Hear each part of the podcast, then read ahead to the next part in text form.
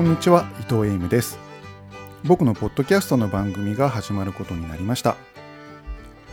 知っている方もいると思いますが僕の脳っていうのは非定型に発達しているそうです。なんでそうですなんて言い方なのかっていうと否定形と言われても僕自身にはピンとこないからなんですね。絶対的な否定形の発達の仕方っていうのがあるわけではなくて多数派の発達の仕方を定型とした時にそこから外れているのが非定型つまりこれって相対的なものなんです。他の人がどんな考え方をしているのかっていうのはまあ僕には当然なかなか分かりません。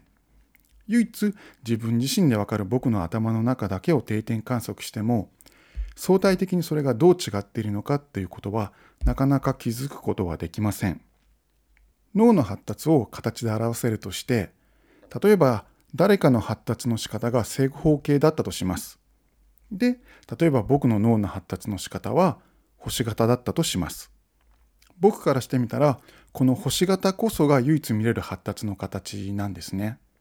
だけど大多数の発達の形が正方形だったとしたら僕のこの星型の発達というのは非定型になります。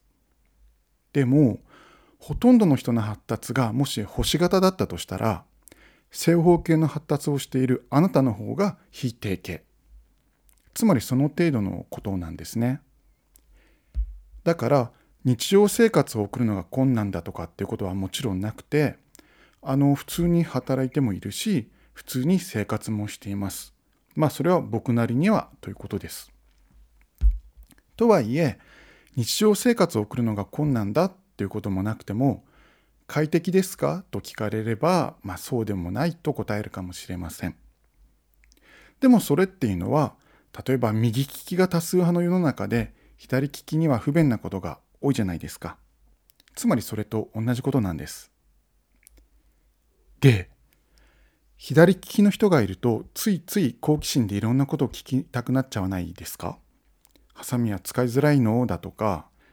あとなんだろう、ご飯とお味噌汁は逆に配置するの？だとか、ペンで書き物をすると文字が擦れちゃうの？だとか、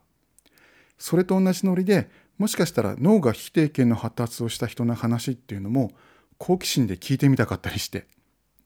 それがこれから始まる僕の番組です。とはいえ、ラジオみたいにこうやって話すのは初めてなんで、これからどうなるのか不確定な要素が多いです。